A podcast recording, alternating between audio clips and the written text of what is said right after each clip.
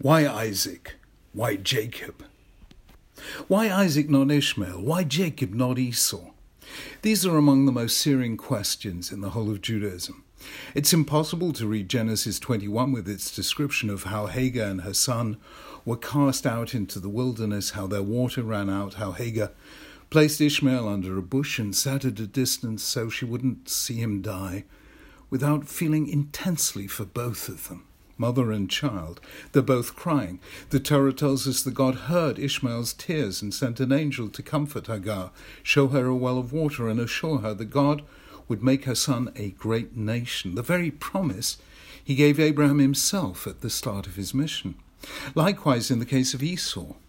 The emotional climax of the Parsha occurs in chapter 27 at the point where J- Jacob leaves Isaac's presence, having deceived him into thinking that he was Esau then Esau enters. And slowly both father and son realize what has happened. This is what we read. Then Isaac trembled with a very great trembling and said, Who then was it who hunted game and brought it to me, and I ate it before you came, and I blessed him, and he will be blessed? When Esau heard his father's words, he cried an intensely loud and bitter cry and said to his father, Bless me too, my father. These are among the most powerful descriptions of emotion in the whole of the Torah, and they are precisely the opposite of what we would expect. We would expect the Torah to enlist our sympathies for the chosen, Isaac and Jacob. Instead, it almost forces us to empathize with the unchosen, Hagar, Ishmael, and Esau. We feel their pain and sense of loss. So then, again, why Isaac, not Ishmael? Why Jacob, not Esau? To this, there are two types of answer. The first is given by Midrash. On this reading, Isaac and Jacob were righteous, Ishmael and Esau weren't. According to the Midrash, Ishmael worshipped idols, he violated married women, he tried to kill Isaac with his bow and arrow while making it look as if it were an accident. Esau was attracted even in the womb to idolatrous shrines. He trapped not only animals, but also his father Isaac by pretending to be pious when he wasn't. God cut short Abraham's life by five years so that he wouldn't live to see his grandson violate a betrothed woman, commit murder, deny God, deny the resurrection of the dead, and despise his birthright.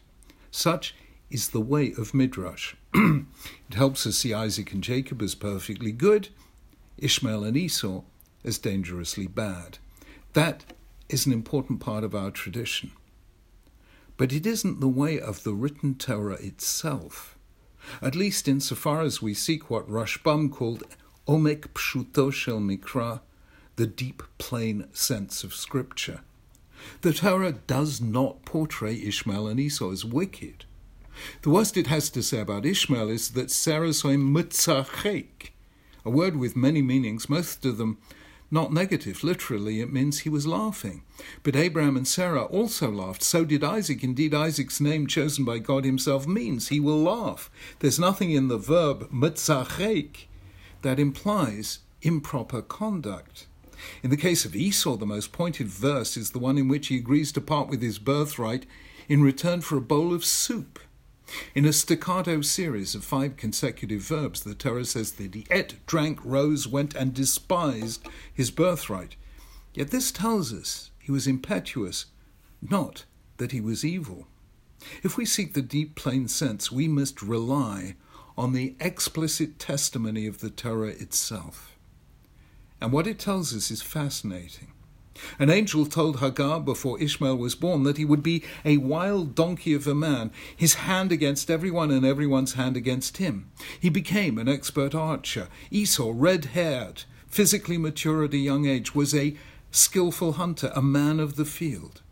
In other words, Ishmael and Esau were at home in nature. They were strong, adroit, unafraid of the wild. In any other culture, they might have emerged as heroes. And that is the point.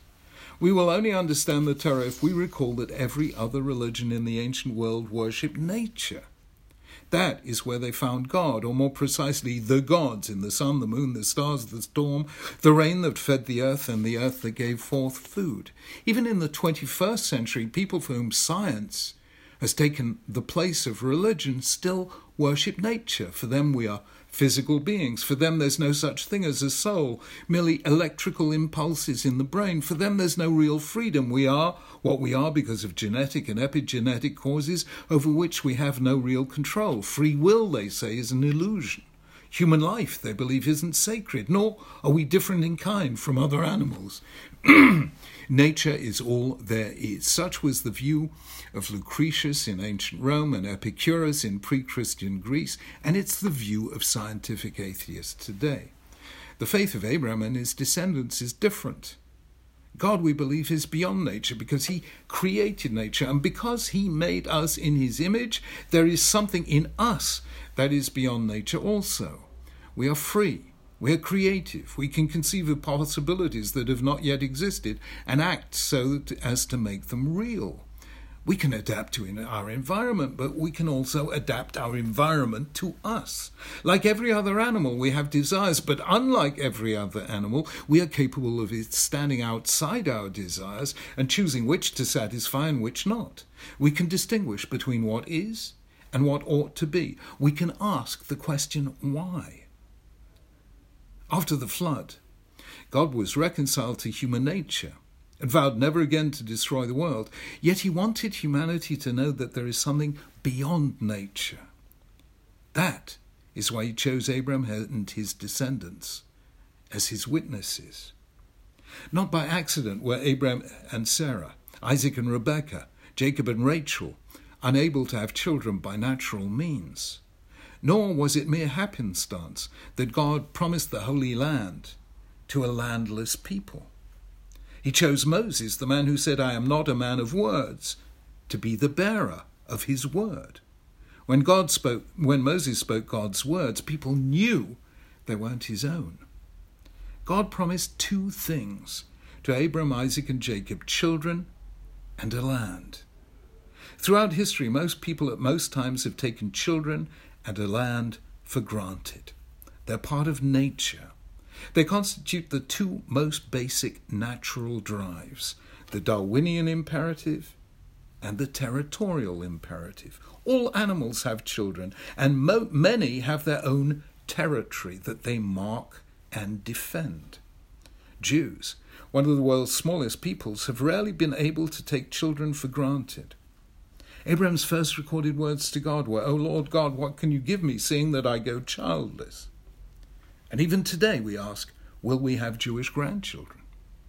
Nor have Jews been able to take their land for granted. They were often surrounded by enemies larger and more powerful than themselves. For many centuries, they suffered exile. Even today, they find the state of Israel's very right to be called into question in a way that applies to no other sovereign people. As David Ben Gurion said, in Israel, to be a realist, you have to believe in miracles. Isaac and Jacob were not men of nature. They weren't men of the field, the hunt, the gladiatorial game of predator and prey.